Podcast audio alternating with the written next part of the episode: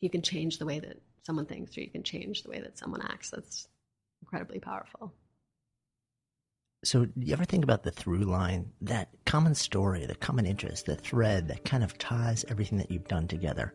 You know, very often from the time you were a little kid to almost every job you've had, all the different careers to where you are today.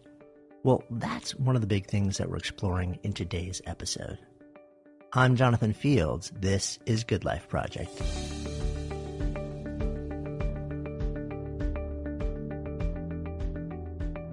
Jocelyn Glei got bitten by the publishing and entrepreneurial bug at a pretty young age, starting out cutting and pasting and making her own you know, e-zines out of clip art. She grew slowly over time, found her way into a series of different startups and companies, every time gaining new skills, building bigger and bigger editorial processes, publishing at a higher level until a couple years back, around 2009, she found herself at the helm of 99U, a really powerful global community for creative professionals where they offer all sorts of incredible advice to get ideas out of your head and into the world. It's culminated in a monster website and also an annual conference in New York City. Jocelyn really has this incredible through line that just keeps following her through life. And in today's conversation, we trace not only that through line, but we really dive into a new set of books that she's behind publishing, the latest of which is all about making your mark in the world.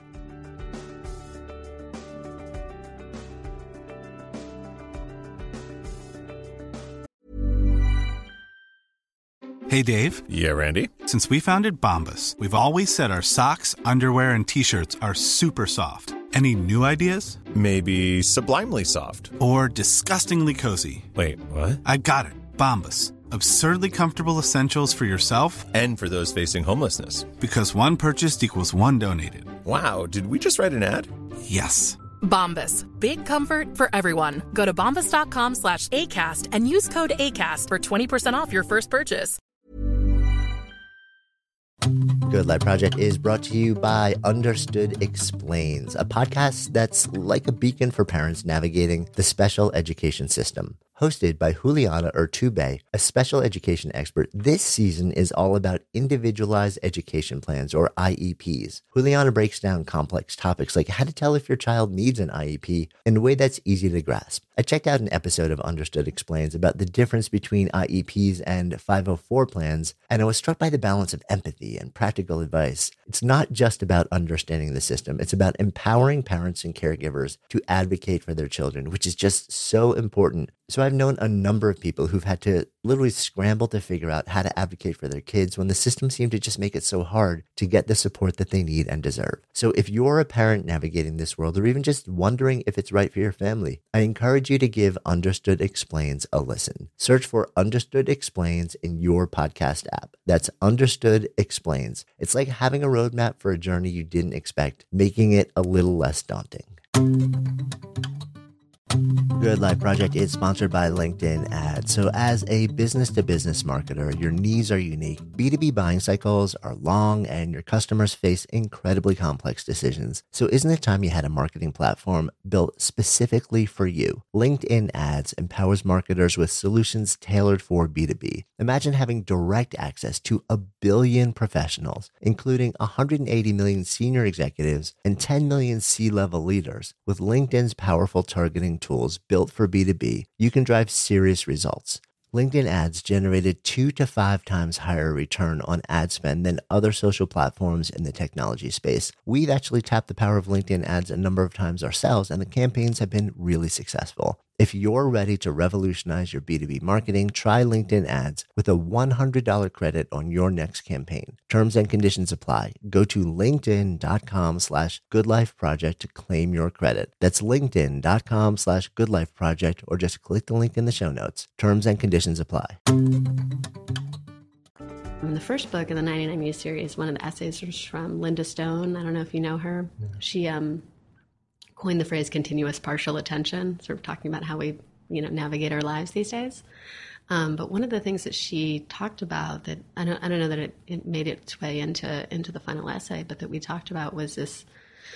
You know, she was kind of talking about how um, even when you say check your email, like people have a problem with um, with breathing the same way that people have like a problem with snoring they're when they're sleeping. Like you're not breathing fully when you are checking your email because you're kind of experiencing like a certain level of anxiety. And so you start to do this kind of low like shallow breathing. And then that kind of has this ripple effect almost of um, because you're doing this low shallow breathing it's kind of stress inducing like type of breath. and then it kind of goes into this constant loop. And so you know email's one thing but kind of this like notion that like it's almost like she talked about like interacting with your computer like playing an instrument or something like that and like you almost have to learn how to like be in your body in a certain way to like not go into it and like only be in the headspace but to kind of learn how to like still be in your body while you're interacting in that medium if that makes sense Yeah, no, it's so interesting also because, um, you know, there's how often do people check their emails now? I mean, even between the time that that book came out, which was what a year and a half ago, 2 years ago now, yeah. right?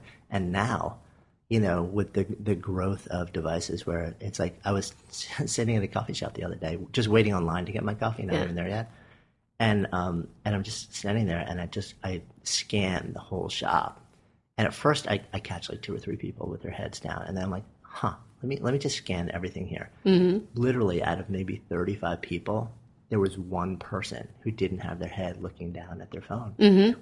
So, and it's become this intermittent thing where like you're just checking. I would love to, to have somebody sort of like sit. Maybe I'll do this as an experiment. Sit in a coffee shop and just like calculate the percentage of people's time checking email and check- checking. So if that becomes a persistent state and it constantly affects your anxiety levels like that, it can't be good over time. Right. Well, and it's also like it's even if it's, you know, it's just other, it's just new thoughts coming into your brain from other people, largely unasked for, Right. like all, their all the time, yeah. you know? So you're just kind of constantly like reacting, even if you're not like getting upset or, or responding right then. It's just like this sort of new information, you know? Whereas let's say you're like, you know, you could be looking at that stuff, having it going in the background when you're working all day on your computer, but let's say you're, you know, you decide, oh, I'm going to turn off my phone and like go make a table or something. Like, the, you know, the amount of just like inbound information that you're experiencing is so different. Right. You know, Which funny you use that example because this table that we're actually hanging Mm-hmm. at, I made. you made it. and almost for like that exact same reason, I was like, you know what? I haven't made stuff in a really long time, Mm-hmm. and I'm jonesing seriously to make something. Yeah. So I turned off everything, with the exception of the DIY post that I downloaded that taught me how to do it. Mm-hmm. and then I just sat there and I spent like you know a chunk of a couple of weeks just making this you know sort of like plaster table and stuff like that. It was probably a good couple of weeks. It was amazing. It was amazing, and I've been jonesing so much to reconnect with that. And I'm, I'm, you know, like you. I love to write, and I love to express myself that way. But there's something about creating something with your hands. So let me ask you something else. Okay, so you're a writer. You, um, you have a long history now as a publisher, as an editor, as a writer, doing all sorts of things. What, what gives you a deeper sort of sense of yeah that um, Oh, the know where this is writing or like when you actually see like you pick up the book the tangible product that contains it Mm. I thought you were going to ask me about writing versus editing. we'll get there Um, oh gosh, I don't know. I mean, there's such. It's so funny because I feel like I'm sure you've experienced this. You know, when you're working on a book, you know, or even like let's say you're doing like the final proofread of something you're going to print. You know, and I get so you know so anal about it. Like, mm-hmm. oh my god, it has to be perfect, but. Like what you always kind of forget is that you, you know, then you end up doing that like seven or eight times or something like Right. that. And so like by the time you actually get the book, like you totally don't want to look at the inside like ever again. yeah i've experienced that like so I think in a way it's funny like it literally becomes like almost primarily a tangible object by the time that you get it, you know. And then and then you're and then you're kind of going into the whole aspect of of promoting it, which is like shifting into a different mindset. So I kind of avoided that, but no, I mean I think they're different, you know. Writing is such a kind of you know, it's fun and completely agonizing and mm-hmm. you know, a lot of kind of problem solving and you know, I think it's just a very different state than having a thing. But Yeah. you know, it's just it's I I mean I love having that's why I love printed books. You know, and I still buy like I don't I'm not a Kindle person. Uh, i'm the same way Yeah. Mm-hmm. like i love the feeling of a book in my hand there's something you can't you can't replace um, but uh, it's funny too that i when I'm done writing and the it's accepted and it's like done, and I get the tangible book, it doesn't do anything for me. You, is it d- because you've moved on? Do you think? I, I think it's, and, and I've tried to figure this out because I have other friends who are like, I see literally like, you know, like selfies posted online and they're crying when they open it, like they actually see their book for Yeah. the first time. And I don't feel any of that. Mm-hmm. And um, I think it's because for me, it's just a, it, you know, that, that uh, famous Richard Feynman quote, you know, it's, it's the kick in finding thing, uh, in, in finding the thing out that really drives me. It's not the, it's not the actual book Mm-hmm. at the end. But what's interesting is when it, when you talk about like crafts and stuff like that, like this table we're hanging out, that is. Yeah. Like, for me, like I love that. You know, I love to just sort of like you know. So it, I guess it really depends on what Yeah. it is that I'm creating. It's sort of like situation specific or something. Yeah. No, I mean I know what you mean, but I guess I like that you can then share. Then you can share it. You know, it's it's like that thing that I've you know like oh my god, like you know you're talking to a friend, like you've been listening to me talk or you know bitch about this thing like Right. forever. now I can like actually show you Right. what it is. You know. You know, I think I've been grumbling about it yeah, exactly. All those deadlines. right. Um, So let's kind of jump back into your journey. So you end up in Boston. Mm. Um, Where'd you go to, in college? I went to Boston University. All right. What'd you study there? Um, I actually did this program. If you know um, Gallatin at NYU, it doesn't exist anymore, but it was called the University Professors Program. It was like one of those like honors programs where you could just like design your own major type one, of things. one of those. yeah, which actually like probably is not really good at preparing people for real life in like any way. Um, although I Maybe could, for entrepreneurship. theoretically you Right, could say it's a good idea. Anyway, I did um, I did literature, basically like literature and film. I did um, like a lot of French and American literature, and then I um, also did the film was sort of like I, I kind of like snuck into the writing parts of the MFA film program and like wrote like a couple of feature length screenplays. So I was So is that something you were interested in or thinking about? yeah, I mean, it's something I'm still interested in. I've always, I mean, I still on on the side, like you know, work on Occasional work on screenplays and stuff like that. And like I'm working, it's super fun for me because I'm working on the book trailer right now for the new book with um, a friend of mine who's a filmmaker, and I love doing that. Um, but yeah, I never, yeah, I was always interested in the film industry, but I think there's something about the industry itself and the level of respect for writing that always kind of kept me away a little bit. It's an interesting place to be. I know I have a fantasy about writing some sort of screenplay at some point also. Yeah, probably like- most writers do. I- you have to imagine, right? I think everybody has a fantasy about writing a book at some point, and then every, every like writer, like at some point, like I need something on the big screen. Mm-hmm. Yeah. Purely ego based for me. I'm sure that's yeah for most people But what you, it is. you know, it is for me. I don't know if you feel this way also, but I love. Um, I'm kind of obsessed with story and storytelling, and Mm-hmm. I, I love the idea of trying to figure out the story. Um, and uh, which is funny because so far, at least until now, I've written all nonfiction, Mm-hmm. um, but there's fiction in there. yeah, It's like starting to like really kick to get out. yeah. Well, I think that was actually something I always struggled with screenplays. Is like I'm very, I think I'm probably very good at character, but not as good at plot. Or Mm. I get like, like I just get so into the details that you know I can kind of lose. I can lose the bigger picture a little Right. bit sometimes. You end up in the weeds. Yeah. So you hang out there, and um, you're studying literature and stuff like that, and um, and then you bounce from there into the world of straight into the world of entrepreneurship, into something. No, like- no. So I was um well so while I mean while I was in school, even before I was in school, like I did um when I was in high school I did an internship at um the public news in Houston, which is like a say it's like the village voice of Houston, um, but it's you know not that good.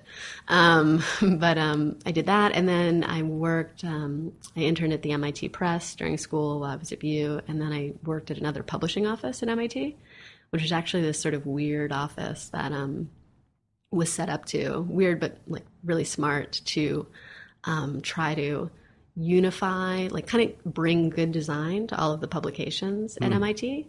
Um, MIT is a really remarkable place, and you have all kinds of like you know wildly intelligent people, Right. some of whom have good design sensibilities, some of whom have like the worst design sensibility of anywhere um, possible.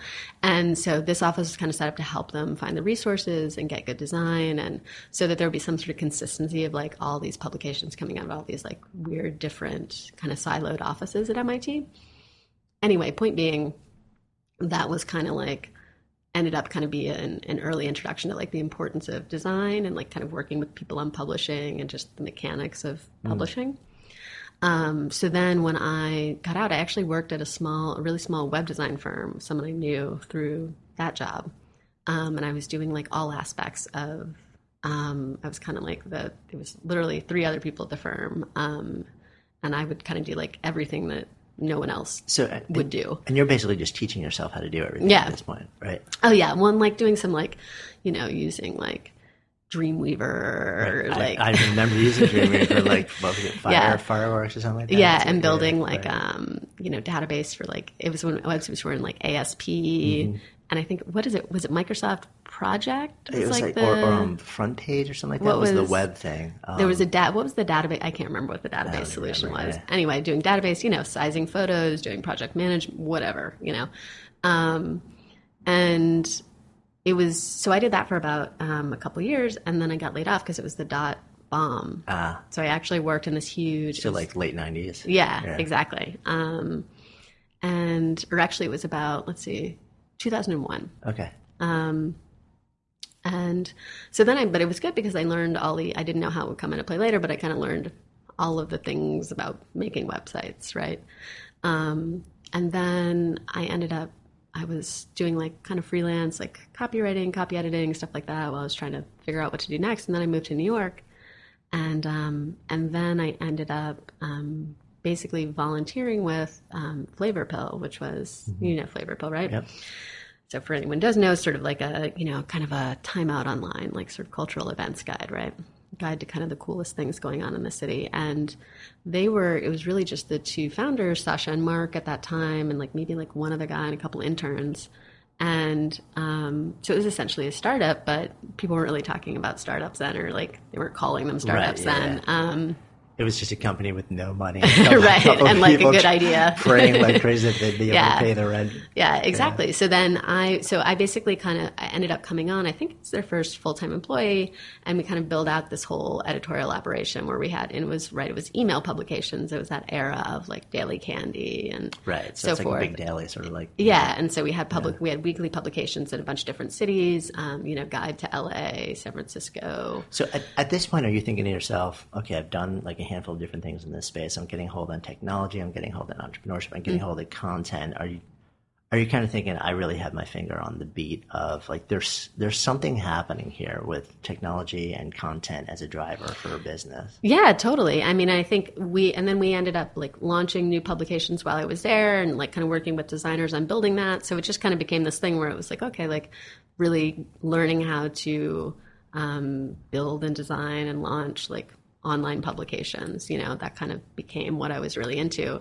Um, but it's one of those things, right? Like in the moment, you're never like, oh yeah, like Yeah, you just right. see it all coming together. You just like, show in up the- at work that day. Yeah, like in you know, upon reflection, you're like, oh, this actually like there is a through line, but I think you usually find it, you know, um, when you're looking back rather than Yeah. when you're looking forward. Um, but yeah, so I was there. I was there for many years um, until I think when we left, it was like tw- it was an editorial team of like 25 people. Um, and you know, as I said, we got to sort of build and launch a lot of stuff, which was really great. And then, um, and then I ended up going through kind of a transitional period again, um, taking a job in LA that was kind of like ended up being sort of like a bad idea, um, but which is good. Right. So, so we can't just gloss over that. I want to talk about the bad idea. Yeah. Well, so I ended up going to. I got I got hired basically um, by this sort of large um, music website, and they were like they had seen what Flavorpill had done, you know, kind of very cool hip culture take on cultural stuff, right? And they were like, we want to reinvent this sort of old website as something kind of new and hip, and we want to like bring you on to do it, type of thing.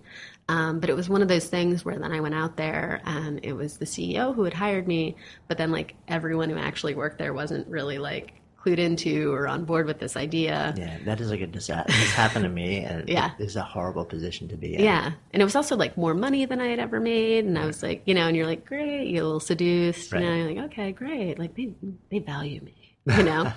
um, but then get out there and it was a different story. And, um, and it was a very kind of corporate ish type of culture and office. Um, And you're not a corporate-ish type of person. no, not at all. Um, so it was very short though, you know. So I stayed out there like ten months, and I was like, this isn't working, and I actually ended up getting into a relationship with someone back in New York at during times. Then I came back to New York, um, but it's one of those things because when you like think about it in the moment, or when you talk to someone, you're like, oh god, like they think, oh, it must have like really sucked, like it must have been really bad to like take a move across the country and like take a shitty job and whatever.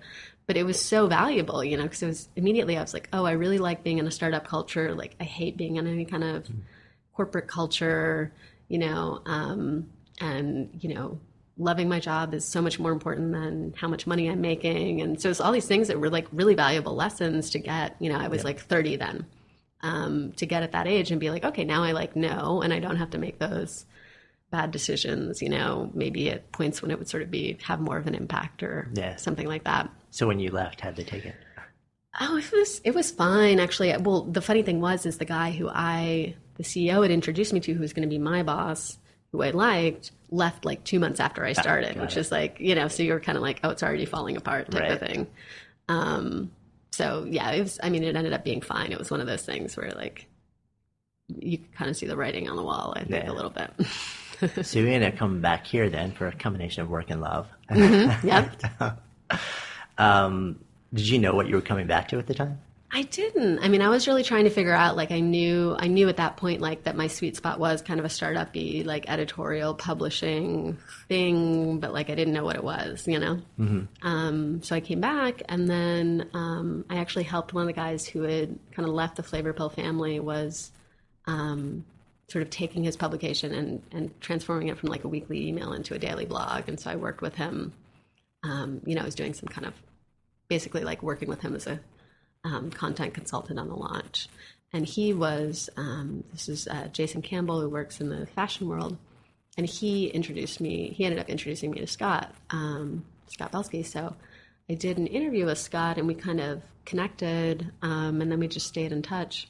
He had, so he landed the book deal for Making Ideas Happen. And um, he, you know, was, was running Behance and super busy and just kind of needed like basically sort of like an, you know, kind of an ally to like help him stay on track with the book and like kind of be a, um, you know, kind of first line editor and, uh, you know, and also just like kind of bounce ideas off of and be sort of a, you know, kind of a partner and, and pushing it forward. So I kind of came on to help him do that as like a freelance project. So really, like as just for the book. Yeah, exactly.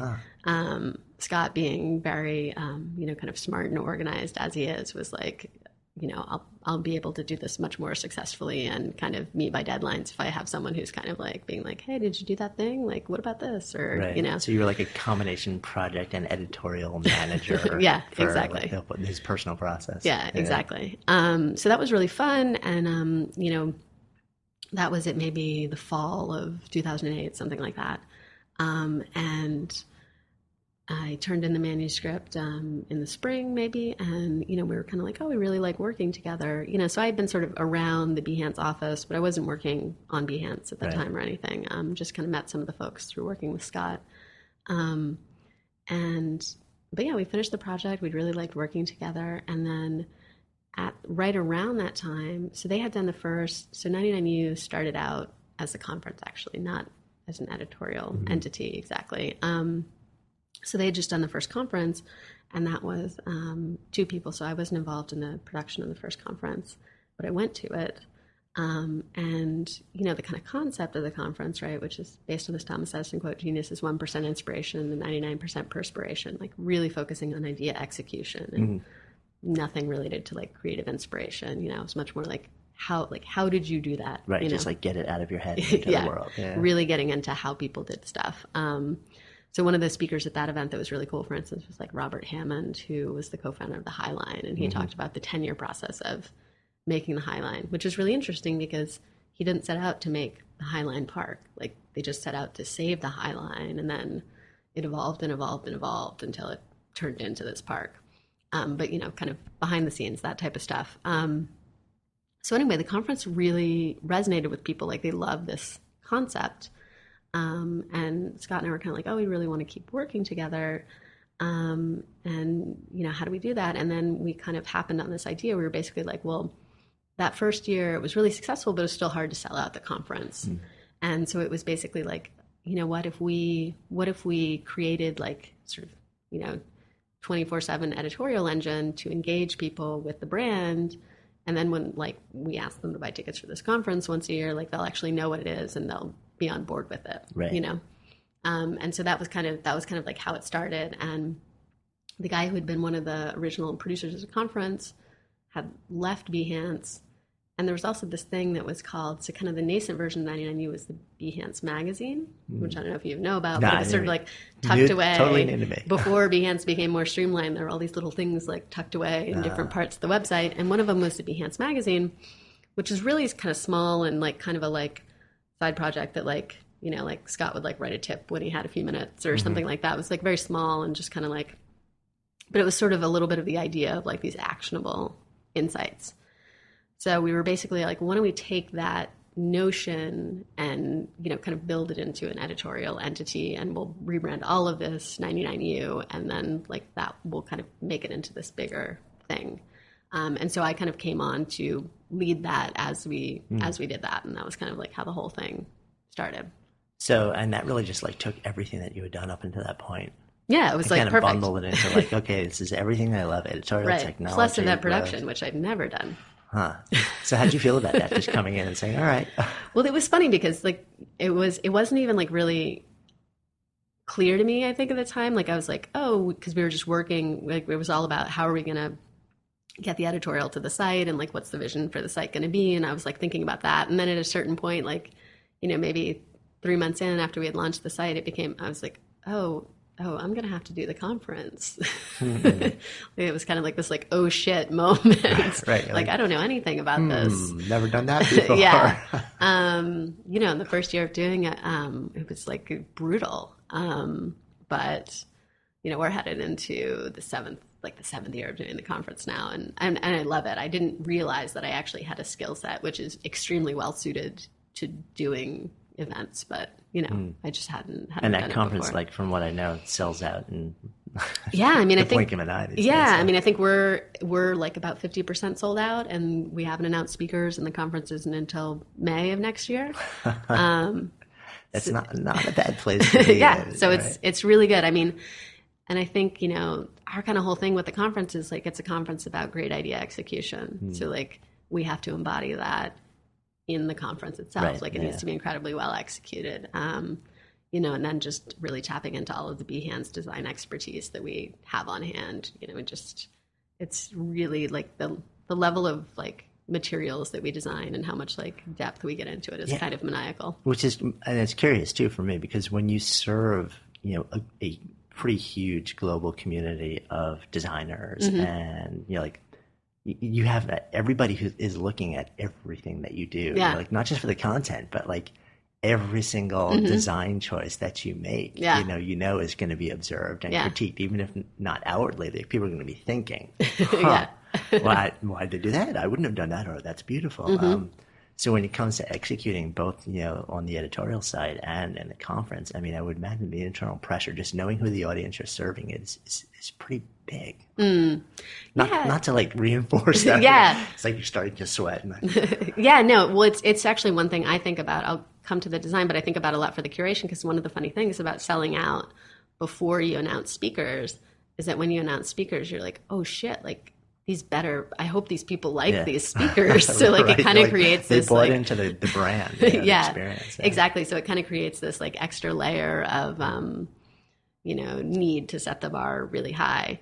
Um, but on the design side, I think that's I think that's true. But it also, I mean, it has the plus of meaning there's like a lot of incredibly nerdy design people who are really into the brand who just like you know will really appreciate how much attention to detail like we Yeah. put into you know the badges or you know these tiny little cards that we hand out or you know kind of every little thing and you know back to our point of creating tangible things like that's it's kind of we create so much stuff for the conference it's a little bit like a, we produce probably who knows how many you know pieces we produce but um you know something like 30 probably like 30 and 40 independent you know banners motion graphics Mm, right, yeah. Brochures blah blah blah um but to our point of you know tangible things like it's kind of amazing like you have this just all of this stuff that you made at the end and there's something like really quite gratifying about that and just like seeing people engage with it at the event you know Yeah, no, and there's something so powerful about bringing people together in a room. I know, you know, we've um we just did our first sort of like more sizable event a couple of months ago with our uh, camp. So we had 250 people come, and basically we took over summer camp for almost four days. Mm-hmm. And it was it was magical and mysterious and incredible. And um, Yeah. you know, going into it, um, we are like, I don't know if I'm ever doing this again because this was a ridiculous. when you do the first event, that's Yeah, how you yeah, always yeah. feel. You're like, Yeah. okay. Um, it and gets then, easier John. Right, right. And, and then 24 hours in, we're like, oh, this is so much bigger than us. Of course, this has to happen again. Yeah. Um, and but but we have a similar sort of like attention to like really detail Mm-hmm. on a just a fanatical level, and the, the t- I mean the the bags that they got, and then the bags that they took Mm-hmm. away, and and everything that went into it was handcrafted and made and stuff like that, and yeah um, and, and, and in, in a way that a lot of people probably don't even know, but I just feel like they feel it.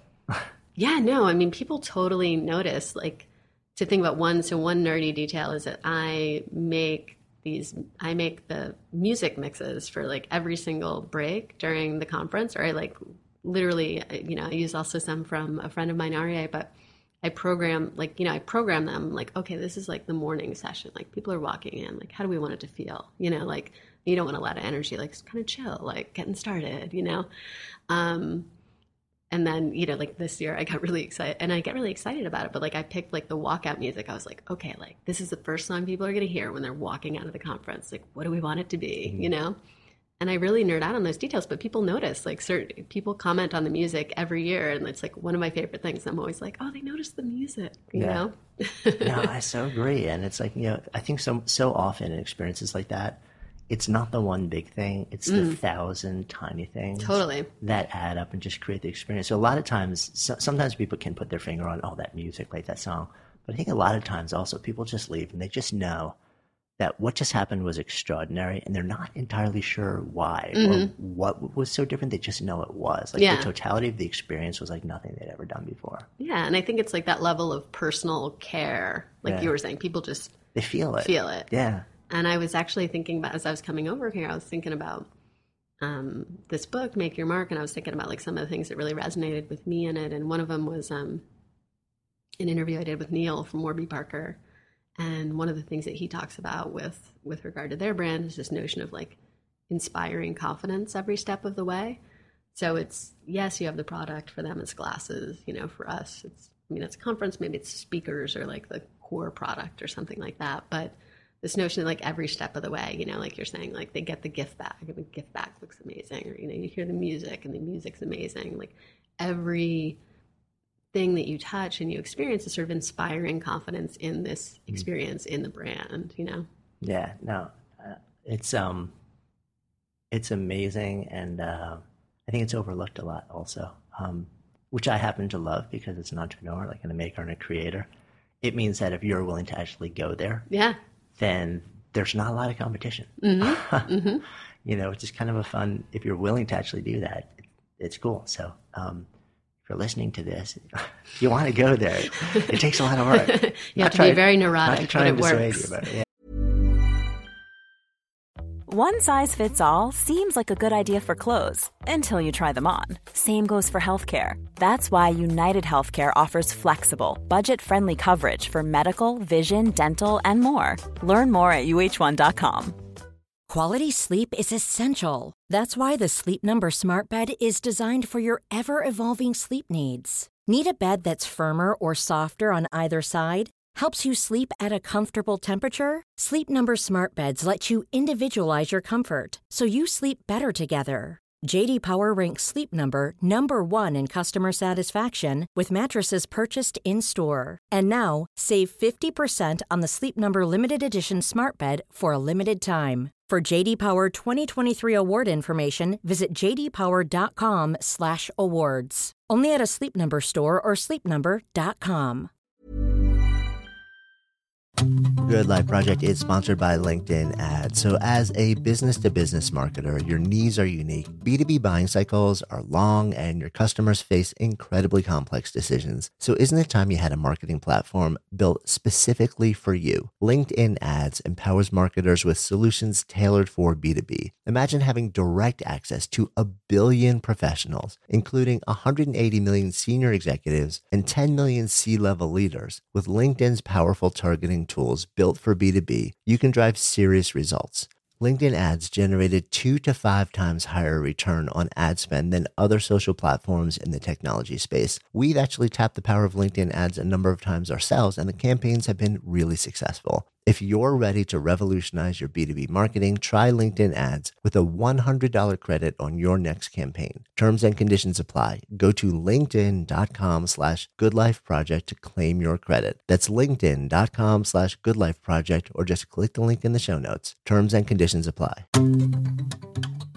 Good Life Project is sponsored by Lexus GX. So, have you ever owned something that inspired you to just up your game? For me, it was this high end mountain bike. I love the ultralight frame, the suspension, the precision gearing, and I realized it deserved to be ridden to its full potential. So, I started training harder so I could experience the joy it could give back to me. And it paid off. That bike helped me discover just new levels of performance and straight up joy. When we own exceptional things, they inspire us to do exceptional things. The all new Lexus GX has an exceptional capability that will have you seeing possibilities you never knew existed. Its advanced technology and luxurious interior mean that wherever you go, you'll never go without. Imagine tackling rugged landscapes with the available 33 inch all terrain tires and multi terrain select, then unwinding with the available front row massaging seats. This is a vehicle that inspires you to go further to live up to its full potential. So why settle? Live up to the all new Lexus GX, luxury beyond limits. Experience amazing at your Lexus dealer.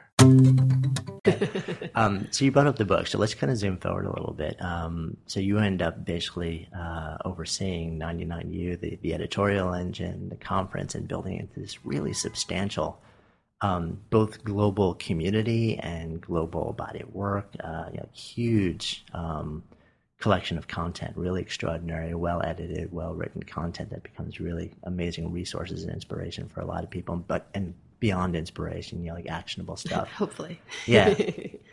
and then not too long ago, you guys um, came out with a with a started to create your own series of books. Um, so and and uh, as we're sitting here recording this, you're in the the, the verge of coming out with, I guess, mm-hmm. what's the last in the um, the first uh, three book series. Tell me a little bit about this series. Um, well, the series kind of sprang out of this notion of it was really all about the original concept was self management and kind of these different pieces of self management. So it's kind of like, you know, it's really remarkable, right? The means of production are so accessible. Um, you know, we can, a group of one person, three people, 10 people can create something kind of amazing and world changing, um, which is remarkable, but it also means there's a lot of responsibility for you to just be able to manage yourself all the time and in a variety of different ways. And so the books kind of break down into um, these different levels of that. So the first book, Manage Your Day to Day, was kind of like, let's take the atomic unit of the day. Like, how do I manage my time so that I can produce great creative work every single day? And that was like the subject of that book. And then the second book gets a little bigger. It's sort of like, okay, my career, you know, how, given this kind of new landscape where, you know, people are staying at jobs for a max of three to four years, mm. constantly having to reinvent themselves, you know, uh, you know, community manager is a hugely in demand job now, but there'll be a job with a name I don't even know that'll be the most in demand job in five right. years from now. Like, how does that, what does that mean for how I manage my career?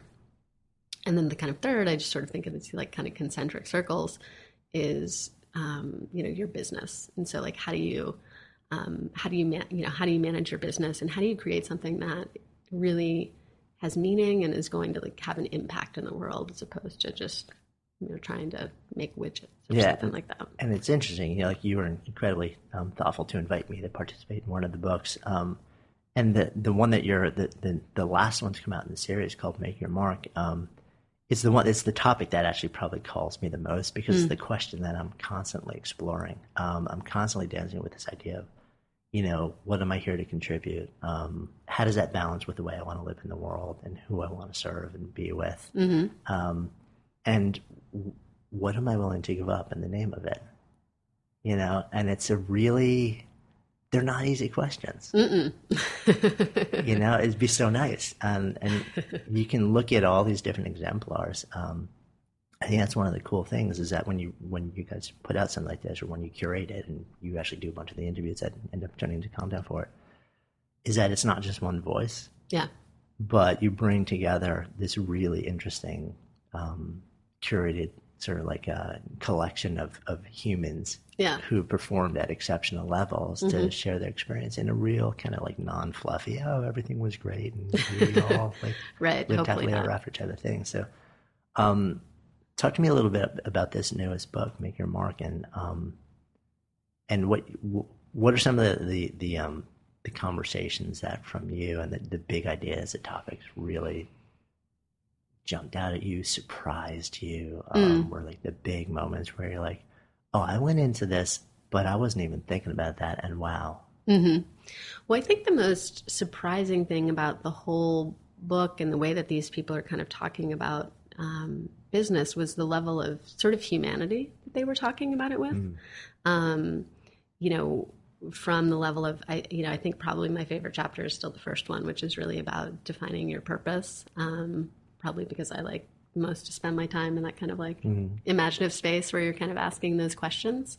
Um, but just really seeing this shift to what you're talking about of um, you know businesses really you know you used to I, I won't say people didn't think about purpose before but i think we're kind of at this place right as individuals as businesses we're kind of constantly asking for more you know? And so we don't want to just make stuff. We want to make stuff that like has meaning and that's going to have a real impact in the world. Um, and you know so i think digging into some of those questions in the first chapter was really one of my favorite parts but also even like get into a chapter that we have you know it's all about kind of serving customers.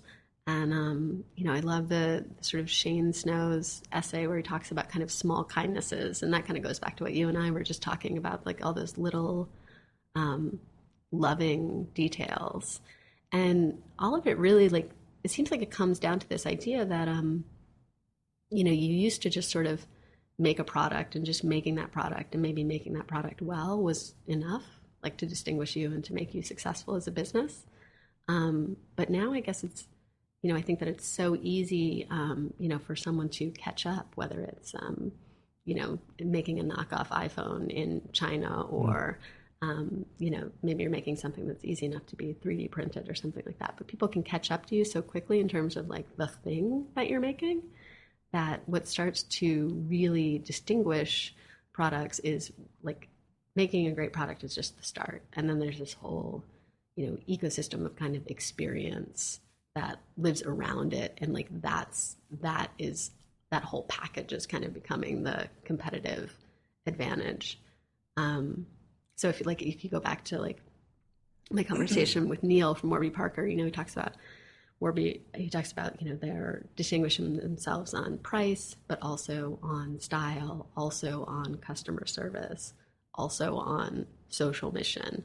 And they kind of talk to customers about which order these things matter to them, you know, and kind of um, try to, uh, you know, kind of rank the way that they sort of present things um, based on that. Um, but, you know, so it's not just, you know, yeah, they make great glasses, but like in a sense, like that's not the brand isn't. It's about so much more than that, and like that's what people are paying for. It's like also that amazing customer experience, also that feeling that like, oh, someone else is getting a pair of glasses when I buy a pair of glasses. You know, all of these different levels, um, and I think that's it, that's really interesting. You know, Yeah, and I- I think we are. Um, so I think there's a, combination of an openness to the possibility that you actually can run a sustainable business, and it it also being about something bigger than the customers and the shareholders, maybe, or or maybe you know it is about the customers and the shareholders, but actually the best way to you know like the the, the obligation if you're a public company is you know maximize shareholder value. That maybe that um, actually having a bigger purpose, serving a bigger community, like going beyond that, actually may be the best path to sort of like even do that. Um, but also, like, I wonder how much of this is driven by um, sort of a Gen Y ethic of you know like we want to work somewhere with a sense of meaning and purpose, and we also want to buy more from somebody who we know is doing good in the world. You know, because you see it also in the growth of like the mega growth of some really new, um, to use Adam Braun's word, for purpose organizations Mm-hmm. like Pencils of Promise and Yeah. Charity Water. They're sexy. They're they're crazy attention to visual branding, like it's never happened in that world Mm-hmm. before.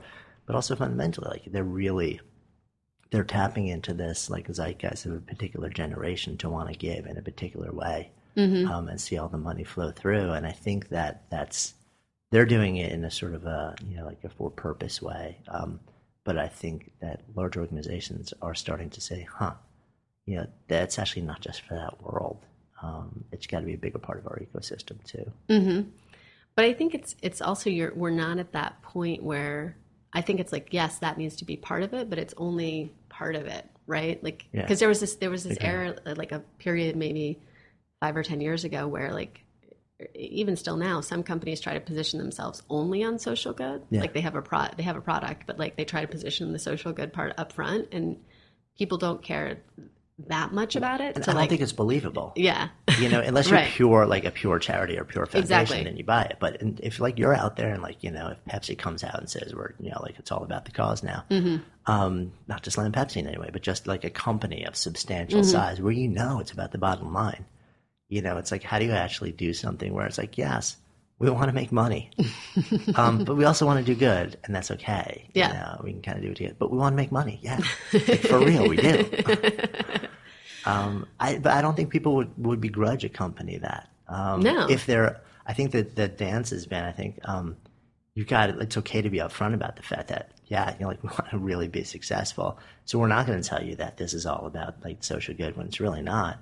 But, but it's a piece of what we're thinking about. Right. about. Well, and that's what sustainable business Yeah. is about, right? You can't be a sustainable business if you're not doing good business and making making some money, you know. And then there's this is how the sustainability from an environmental perspective or the social good perspective can fit into um, can fit into that. But yeah, I mean, I guess the other thing that we were we were kind of dancing around, right, is that um, we're talking about humanity is that kind of notion that you can't escape having to actually sort of be more real and be more human these days. You know, people are always using the term authenticity and it comes up a lot, but that notion that like it used to be businesses used to just kind of very top down, like push out their message, you know, through channels that were not two way, obviously like social media and all those things. Now everyone can talk back. And so you just have to, um, you know, you get to have more of a conversation with people, which is really interesting and really exciting and also really scary at the same time, you know? Yeah. I mean, it's like a level of, of, you know, like there's, I remember there's a, I may have it in my bookshelf somewhere. I think it's a book called Tactical Transparency. I used to love that term.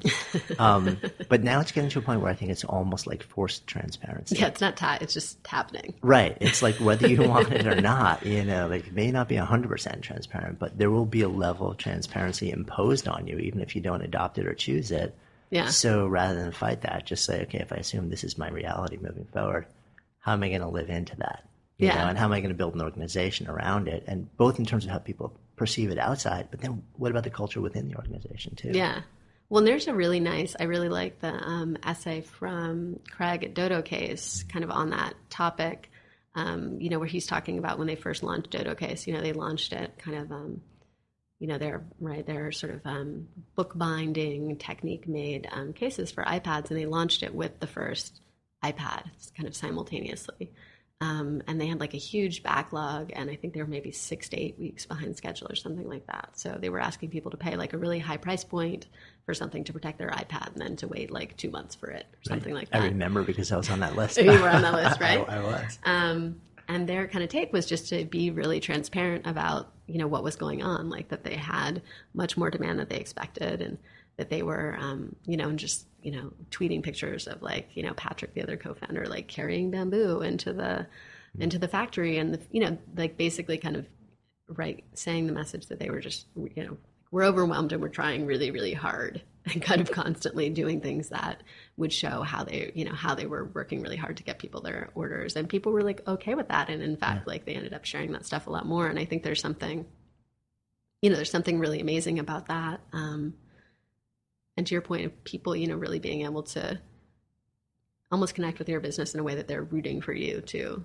do well, you know, as opposed to just having this very like non-transparent interaction with buying a product and not knowing who's behind it. Yeah, I mean, I, I think people, so many of us as entrepreneurs, creators, like the people behind a company, you you, you try and um, you, you grew up in a culture. If you've been around like the world of business for any amount of time, where like you know you want the external world to experience you as close to perfection as possible.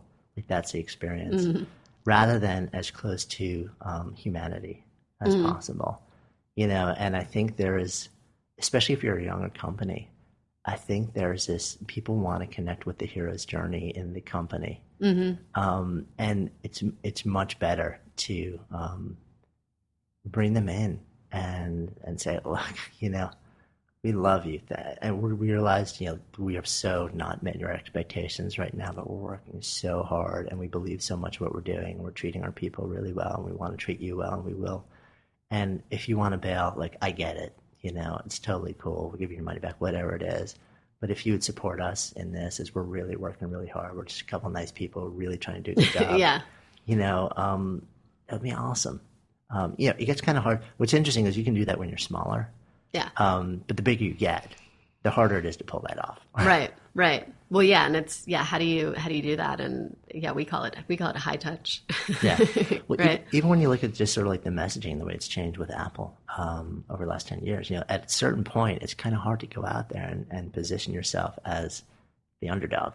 You yep. know, as like the thing different when you're dominating the market. Now. Yep you know, and it changed, the psychology behind it changes pretty profoundly. And I think, see, I haven't, I don't know anyone inside of Apple, but just from the messaging they're putting out there, it feels like they're struggling with that right now. Yeah.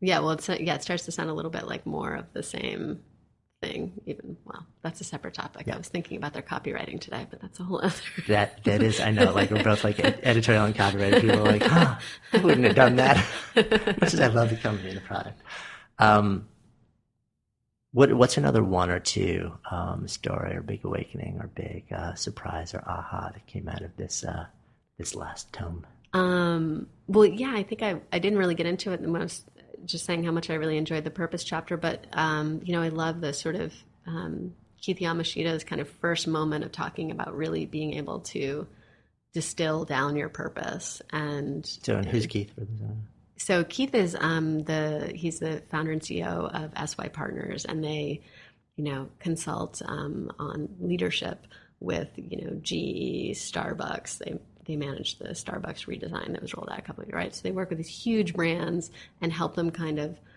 um, learn how to lead and also like how to navigate change when their brands are going through. So you know maybe Apple needs to talk to them, you know, mm-hmm. right now. Um, but so you know he's doing a lot of a lot of um, talking to leaders of huge companies. And he talks about the importance of really being able to distill, distill down your purpose. And by distill like you know to like seven or eight words. Um, and i really like the story that he tells about you know his own kind of awakening to that moment of um, you know seeing um, this guy bill mcdonough speak and asking him what you know bill what are what are you trying to do? And he says you know bring respect back to elderhood in America. He's like, okay, that's it. And but then he kind of goes on to Keith goes on to talk about how um, and kind of what he learned from Bill about how that really allows you to make so many different decisions sort of quickly and with confidence when you're able to distill down you know what you're trying to do personally or what you're trying to do with your business to something that that simple you can say you know and he he talks about bill sort of saying like that that's you know, he only does the things that are going to contribute the most value to this purpose, and that's how he decides what he's going to do. You know, and as as you know, and I know, you can't do everything, and um, you know, sort of the accessibility of um, you know, social media and email means that you're going to get a lot more inquiries to do all kinds of different things and a lot, a lot of opportunities. And I think, um, you know, purpose as something that serves as this compass, the more that you can distill it down is incredibly valuable. Yeah, it, I had a really interesting reaction um, to that essay. I thought, on the one hand,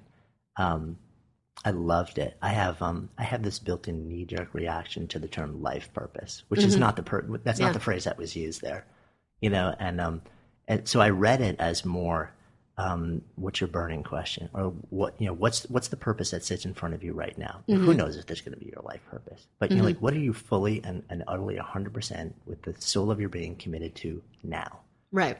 And you know, maybe for this foreseeable future. Yeah. Um, and then focus on that. And and I so agree that when you get clarity around that, um, it makes decision making almost automatic. Mm-hmm. Because you know, if you get clarity around that, and then you ask that same question, you're like, "Will this substantially advance this particular purpose?"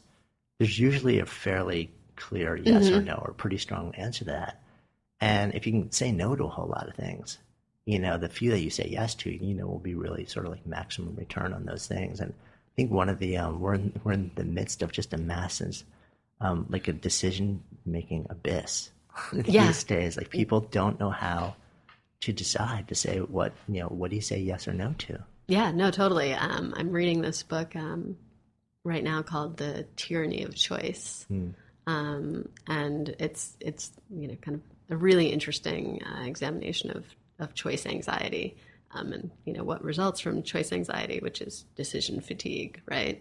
Um, and it's so interesting how you know, to your point, like being able to say no is like literally might be like the biggest kind of competitive advantage right now in terms of time management you know just being able to stay focused on on what you're trying to do. And obviously you need to know what you're trying to do to stay focused on Yeah. I, I literally I, I got an email from somebody recently who invited me to do something that I would actually love to do, but I'm on deadline actually, you know, like for one of my own books, mm-hmm. and I, and I said no, and and he actually responded really quickly and congratulated me on being able to say no to it, even though he really wanted to participate, and he's like, I I so respect that. yeah Um, and he's like, I'm surprised by it, but you know, that's really um, it's something that I I look at it almost as a practice.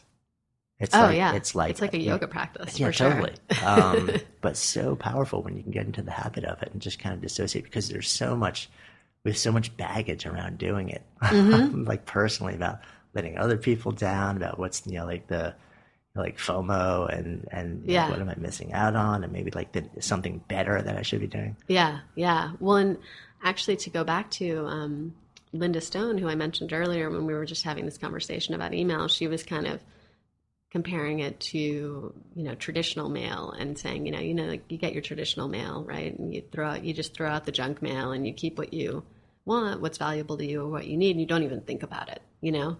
And she was sort of saying you know that email is kind of becoming the same way. Like i think that i mean i personally still try to respond to every email that i get. You know will i do that in a few years from now? Like not so sure. You know will everyone else? Like i think we have this feeling like we everyone is owed a response or you know and um but i think that you know eventually maybe we'll get to that place where it will be like oh well this is something that i did this is a something i never asked for that i didn't you know kind of sign up for and i'm not going to feel like obligated to consider it Yeah. um you know obviously it's not to say that like anything that you didn't think of in advance is like junk mail but i think it, we're it's like we're we're having to start to shift to this different mindset where it was like we're still in this old mindset where every email is equally important, you know, and there's a huge amount of prioritization that has to start happening. I so agree. It, I was um just had I got an introduction to somebody who I really wanted to meet and and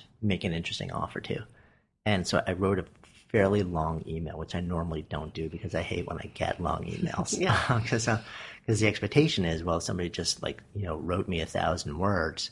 And it's you know like the expectations I'm not going to answer with three words, mm-hmm. um, but I generally do, and like it's a, a nod I took from from Seth Godin. Yeah. Um, it's, it's it's it's not a disrespect thing; it's a survival thing. Yeah. Um, but so at the end of this email, like the last sentence that I wrote to him was, you know, like I said, I have no expectation in any way that you will respond to this email in kind. A simple yes, yes, let's meet, or no, just not right would be awesome. Mm-hmm. So like wanted to set him up that because I think a lot of people won't respond to an email like that just because of the thought of having to actually respond in kind on some Mm-hmm. level. Even if they're interested, they're just like, ah, I can't muster up to like Yeah. say yes in three paragraphs. Like, Yeah. but you give somebody permission to just say yes or just say no, and it's totally cool. No offense. Mm-hmm. Yeah. Um, and it worked. So Yeah.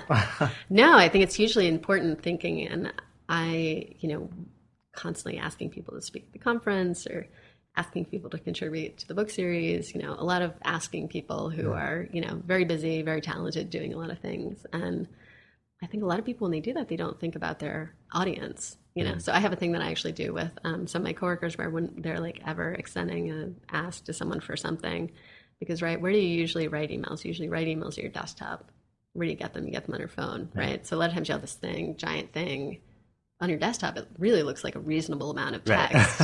but when you're like waiting online at Starbucks and you're reading it on your phone, it looks like like a nightmare. That's such a good point. so we do like I have to do a little thing where I size it down to like a phone, and I'm Mm-hmm. like, how terrifying does this look? Like edit it down until it looks like something that you you know would actually respond to or continue reading to the bottom type of thing.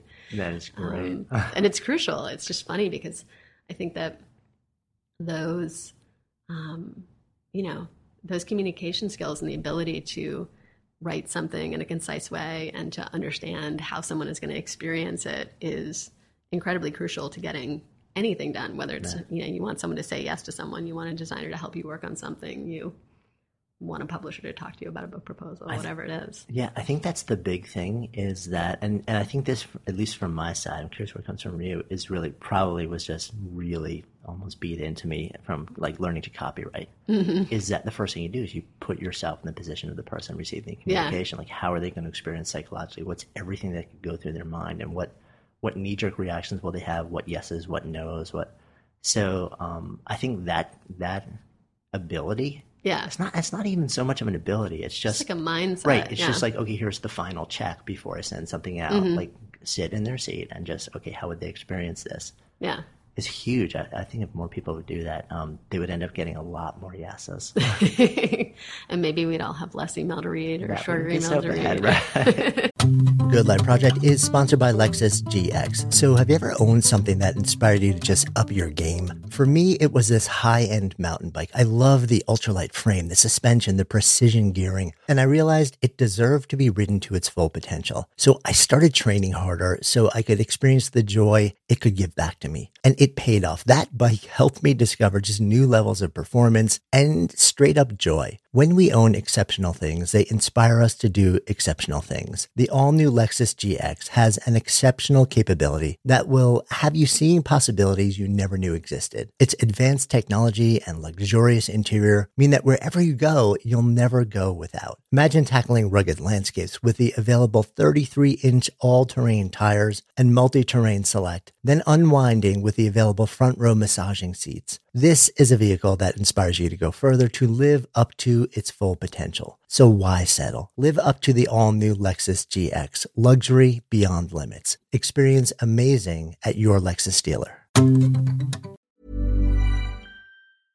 Imagine the softest sheets you've ever felt. Now imagine them getting even softer over time. That's what you'll feel with Boll and Branch's organic cotton sheets. In a recent customer survey, 96% replied that Boll and Branch sheets get softer with every wash. Start getting your best night's sleep in these sheets that get softer and softer for years to come. Try their sheets with a 30-night guarantee. Plus, get 15% off your first order at bollandbranch.com. Code BUTTERY. Exclusions apply. See site for details. So you're rocking out this third book, um, continuing to grow 99U, the, the the content, community, the uh, the conference, all sorts of really big, cool things. Um, you having fun? Definitely. I mean, I think it was funny when we were talking about events earlier and you were talking about this recent event that you've done. I was thinking, like, oh my God, like I'm in such a different place now from, you know, when I did the first conference, which, you know, literally was one of those things where you're like, oh my God, how will I ever do this again? You know, I'm like a husk of a person. I'm only like a month off of that, so I'm still still coming back. So. um, but you know, it, it takes a lot out of you. But now it's you know, it's one of those things where I've done it enough um, that it's you know that it's just fun, and you know, I I know how to. You know, I know how to ask someone to attend the conference, and we have a great backlog of people who have spoken before. And um, you know, you're you know just where you get to that moment where you're kind of in the zone, you know, and you kind of know what you're doing, but it's still fun because you, um, you know, I mean, it's it's such a great job to be able to just say, you know, have have kind of carte blanche at any time to reach out to someone amazing and say, please come talk to me on the phone or come to my conference and tell me how you did this thing. Like, you know, it's one of my favorite. I'm such a curious person, you know, so being able to do that is is kind of incredible. Um, but I think what's interesting is how long it takes to get to that zone sometimes, you know, and maybe you've had this experience as well, like that, um, you know, I know one of the things I've had a lot of conversations with Scott about is, um, you know, how much you don't realize somehow, sometimes how long it's going to take to get to that like kind of sweet spot with, you know, with a business. Um, you know, so it's easy to, it's easy to kind of give up too soon. It's something you talk a lot about in the essay that you wrote for the second yeah. 99 book. Um, you know, and I think sometimes you think, oh, oh, like a year in or two years in, like you're going to be there, you know. But I think for us, it's much more. You know, now we're, I mean, kind of officially started in 2009, so we're, you know, five going on six years in, you know. Um, and I would say it took, you know, probably took like three or four years to really get to that, like, point where you're you're really gunning. You're like, people know what we're doing. Like, the, you know, they're into it. Um, and it's amazing to get to that moment, but it's also kind of terrifying to think about like how easy it would be to not get to that moment as well. Yeah, I, it's like the classic. You know, you ask you ask an entrepreneur the day before they have the hockey stick moment in their company, like, "Is tomorrow the day?" They'd be like, could be that, or it could be we're going out of business.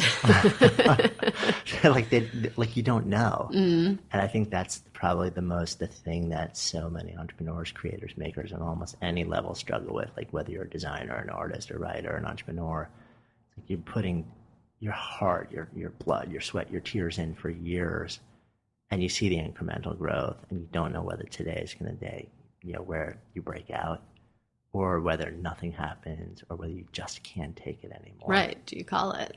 yeah, and it's it's really tough to stay in it, you know, like during those windows. And it's it's I think it's more the people who endure um who actually, you know, what was that famous uh, Randy Nelson quote? Um like success is not about uh ah, I'll forget it. But um yeah, I, I think there's there's immense power in um staying in it long enough. And we, we drastically underestimate the amount of time that it is probably going to take to get there. It's funny. I, I spent a fair amount of time talking um, really young entrepreneurs who've left a full time gig um, and have bills to pay mm-hmm. um, and have three months of runway to make something work into going back and getting a job Mm-hmm. And in the name of giving themselves potentially a couple of years just to start to build it on the side, do more testing, you know, mm-hmm. they're running a lean process on the side to get the data and build. Because, you know, if you got three months of money and then you're shut down, then you're not going to make decisions based on the right things. Yeah. Um, and we definitely drastically underestimate that. Yeah, no, I was thinking about that the other day with just, I mean, you know, not entrepreneurship necessarily building. It was just like every what everything takes at least 30 to 50% longer than you think it will. Just everything.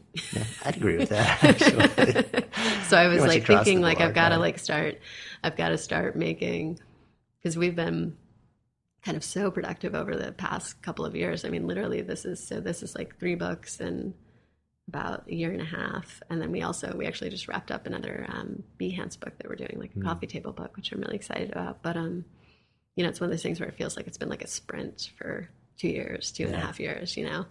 Um, so I was thinking to myself, I've got to like start when I think about deadlines, I've got to like take my first instinct and then just add like 30 to 50% right. more time onto it just to start to get into a realistic range of like how long something would take without like making you crazy. Okay, so here's my question.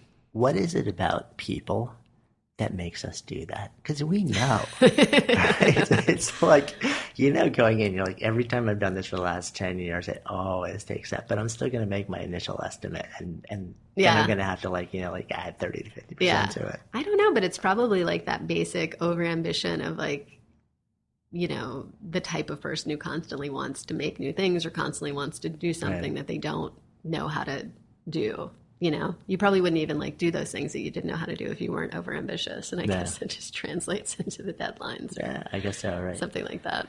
So, um, coming full circle here, um, the name of this last book is Make Your Mark.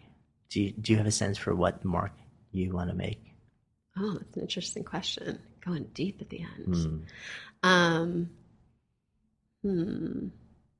Well, I haven't. This is where I, we have to see if I've distilled down my purpose to the uh, Keith Yamashita level that we were talking about, but I don't. I don't think I have.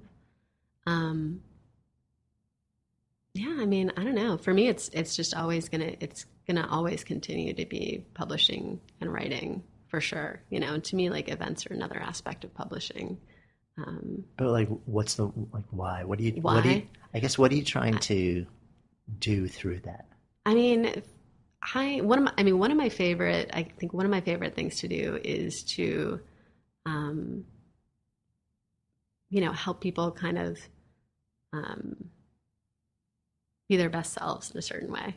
Which is funny because at a certain point I was like, do I I was thinking about 99 I was like, do I run like is this a self help website? And I was kind of like, oh, is it? And then I was like, I don't know, but I still, I was like, I'm, I still totally believe in what's happening, mm-hmm. you know, what we do, even though I hate, I personally hate this term, right? But, but even like, you know, sort of at all the different levels, like if you're editing someone, the goal of editing is to like help someone realize their best voice, you know, or, you know, if you're thinking about stuff that 99U does, it's like, you know, we get messages from people after the conference sometimes, and they're like, "I came to the conference with this idea, and like, I got so pumped." And like, I went home. We got we got a message from a guy the other day. He came to the conference like two years ago. So he's like, "I just wanted you to know it's actually a talk that Joe Gebbia from Airbnb gave, and he made people do this exercise. It was like this kind of visioning exercise, and this guy was like, "I just made that thing like." You know that during that talk I drew like a year and a half ago or something like that, and it's like that's awesome, you know to actually really really get to you know help people change their lives you know and that's um that's i don't know so i think anything that like helps people change their lives for the better and that's kind of that's kind of the through line for me of what what you do with publishing whether it's books or events or whatever Yeah. um It's I almost have- like. Uh, I'm sorry. Go ahead. no, no, no. I was just say I always have this. Um, there's this really amazing. I think it's a Stephen Mitchell translation of this Rilke poem that's called "The Archaic Bust of Apollo," and it's just um, basically about this guy looking at a work of art, and the way that the piece ends is he's like, um, you know, the the last line of the piece is basically like, "You must you must change your life," you know, and it's kind of about seeing something and just having like a totally transformative experience, you know? And I think there's, if you can change the way that someone thinks or you can change the way that someone acts, that's incredibly powerful. Agreed. So, final question. Like, Oh my God, yes. it's going to get deeper. It depends. so when I wrap every every every conversation with, which is the name of this project, is Good Life Project. So Mm-hmm. if I ask you that question, what does it mean to you to live a good life? Does does that phrase have meaning to you? And if so, what? It does. I mean, I think um, for me, actually, that's it's kind of the sole question that's on my mind right now because I think I've very much been working in this environment, a startup environment where work has been like the sole focus of my life. And it's been incredible. Like we've produced so many remarkable things, but it's also incredibly unbalanced, you know, like not having enough bandwidth for other things in your life that feed you. Um, so I'm really, you know, I, I can't answer the question, but I'm really in the process of like meditating on that question of like what what is the right balance. Um, you know, because I have such a drive to make things and accomplish things and achieve things, but that alone is, you know, kind of burns you out at a certain point. Um, so I'm really, I'm really at a moment where I'm trying to figure out what's that, what's that balance, like what's that kind of thing that, um, you know, that brings you more present into what's happening now rather than I'm just always like, what's next? What's next? What's next? You know, to that point where you were talking about, you know, you maybe get a book and you're kind of like, mm. and then you, you know, you're moved on. And I'm very much like to that, to that point where sometimes I'm not enjoying the experience or enjoying the act of making as much as I could be because I'm just constantly like, you know, what's, what's going to be after this? Like, what else are we going to do? You know? Um, so it's a lot more about trying to like figure out how to be here and like not be totally in the head and be a lot more present right now, which sounds like a little bit corny, but that's that's the hmm. big challenge, right? Yeah, indeed. Thank you so much. Yeah, thanks for having me. It's a pleasure.